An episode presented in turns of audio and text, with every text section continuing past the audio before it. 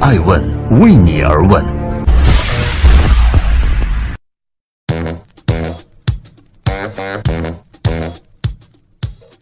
Hello，大家好，二零一九年的一月十六号，星期三，爱问人物创新创富，欢迎大家的守候。今天我们来关注的人物是张小龙，善良的张小龙，不友善的微信。故事的最后，往往并不是我们所期待的那个结局。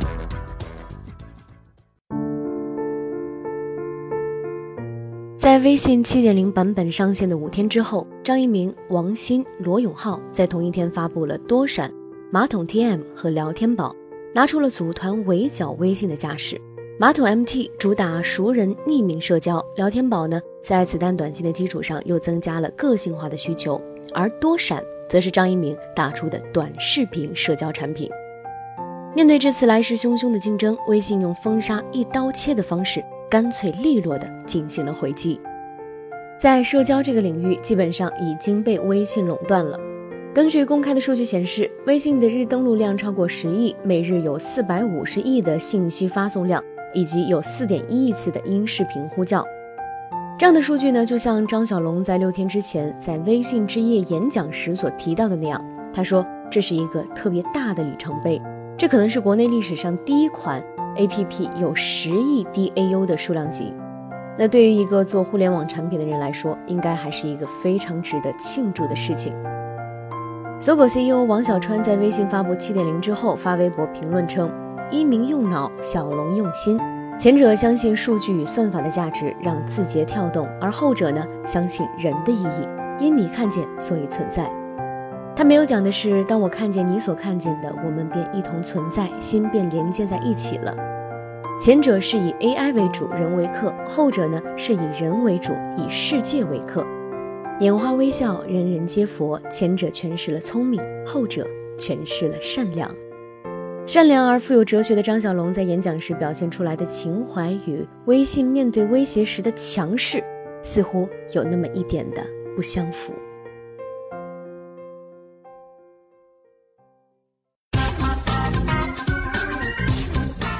欢迎继续聆听《守候爱问人物》，爱问人物创新创富，封杀悄无声息的封杀。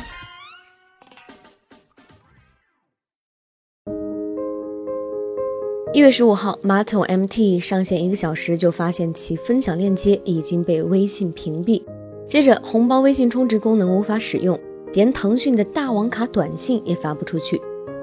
同日不到下午两点，马桶 MT 不仅 iOS 版无法下载，而且 APP 也出现了网络异常，无法刷新，发送话题呢也总是失败。面对这样的封杀，王兴回应称，可能是红包奖励机制违反了腾讯的规则。王鑫呢也连发数条微博问怎么办。相比于王鑫的无奈，重回聚光灯下的罗永浩倒是显得底气十足。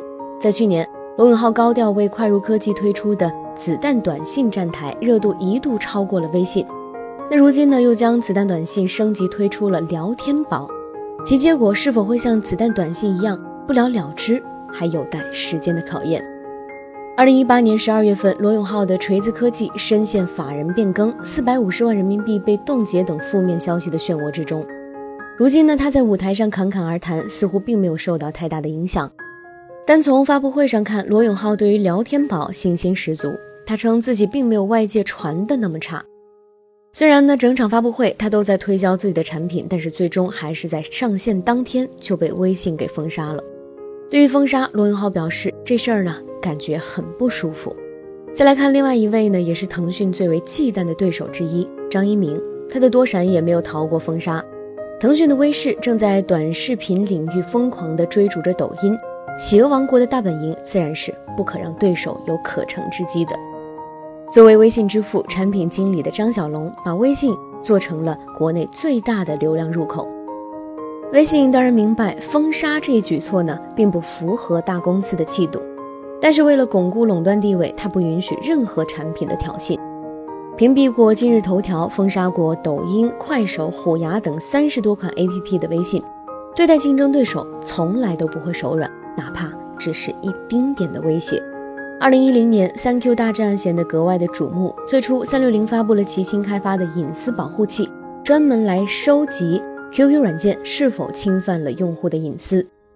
随后，QQ 立即指出，三六零浏览器呢涉嫌借黄色网站来进行推广，并在同年十一月，腾讯宣布，只要电脑上装有三六零的软件，就要停止运行 QQ 的软件，用户必须卸载三六零才可以登录 QQ。双方为了各自的利益，从二零一零到二零一四，两家公司上演了一系列的互联网之战，进行了三场诉讼，最终三六零败诉了。三 Q 大战之时的张小龙呢，还在 QQ 邮箱上发光发热。原以为有些不同的张小龙，今时今日面对敌手，还是随了腾讯的愿。如今在封杀过后，马化腾还不忘补一句：旗帜鲜明的反对负能量的匿名社交。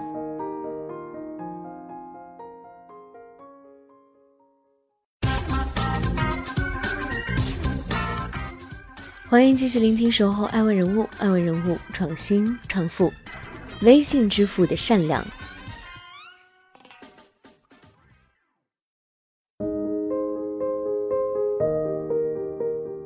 被称为微信支付的张小龙，纵然坚韧有情怀，但也只是在自己的产品上。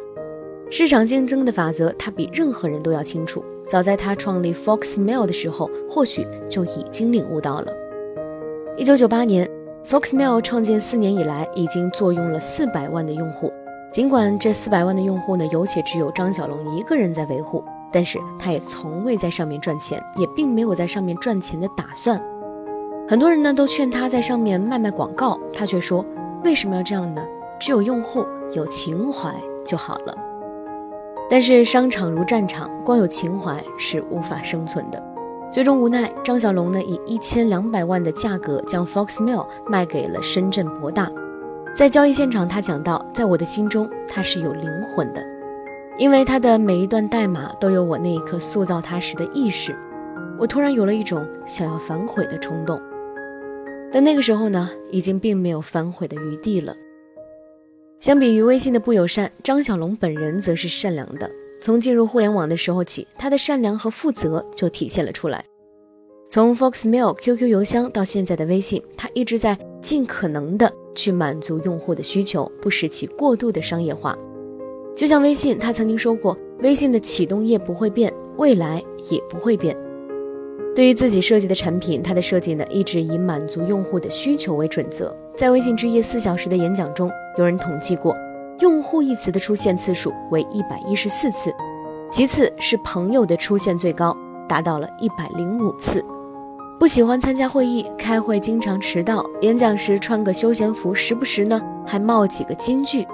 这个几乎被封神的产品经理张小龙，对行业有着极为敏锐的洞察力。微信成长的八年，已经到了七点零版本，从最初单纯的社交。到现在涵盖多领域的 APP，每一次的改版都会有新的内容。最近发布的7.0版本上最大的变化呢，是多了发布即刻视频的功能。相对于盛行的美拍、抖音等等，微信的即刻视频追求的是一种真实。在这一功能上线的短短几天里，横空杀出的多闪呢，自然就会被微信难以所容了。社交领域的市场究竟有多大，值得探索。但是可以肯定的是，短时间内撼动微信的地位还是非常难的。作为产品经理的张小龙，在软件上他做的是尽职尽责，几乎每出来一个新的 APP，他都在悄悄的关注。微信就是他在关注 KIK 软件迅速发展的状态之下研发出来的。一九九四年，中国接入了国际互联网，张小龙从电信公司跳槽到了互联网，并且设计出了 Foxmail。从那个时候起，中国互联网便经历了三次大潮，每一次张小龙都没有错过。这三次大潮深刻地影响了中国人的交流、消费、购物等生活方式。第一次，张小龙凭借 Foxmail 在其中谋得了一席之地。第二次呢，他把 QQ 邮箱不知道提升了多少个高度，正面来硬刚丁磊的幺六三。第三次，张小龙成了微信之父，将微信变成了全新的生活方式。这位一九六九年十二月一号出生的张小龙是典型的射手座性格，率真、乐观、幽默感十足。他最近的两次公开演讲中被称为了新晋段子手。在演讲中，他道出赋予微信的哲学思想，同时也规划了微信接下来的发展。微信的下一步要做什么呢？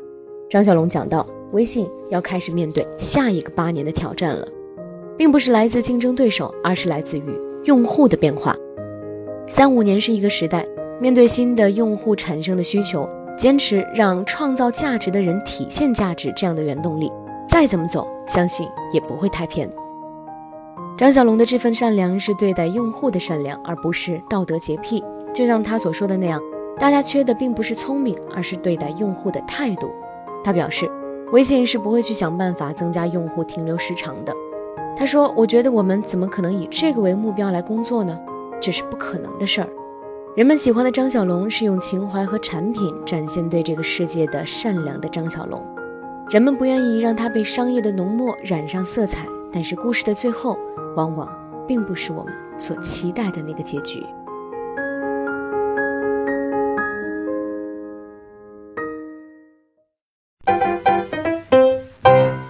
爱问是我们看商业世界最真实的眼睛，记录时代人物，传播创新精神，探索创富法则。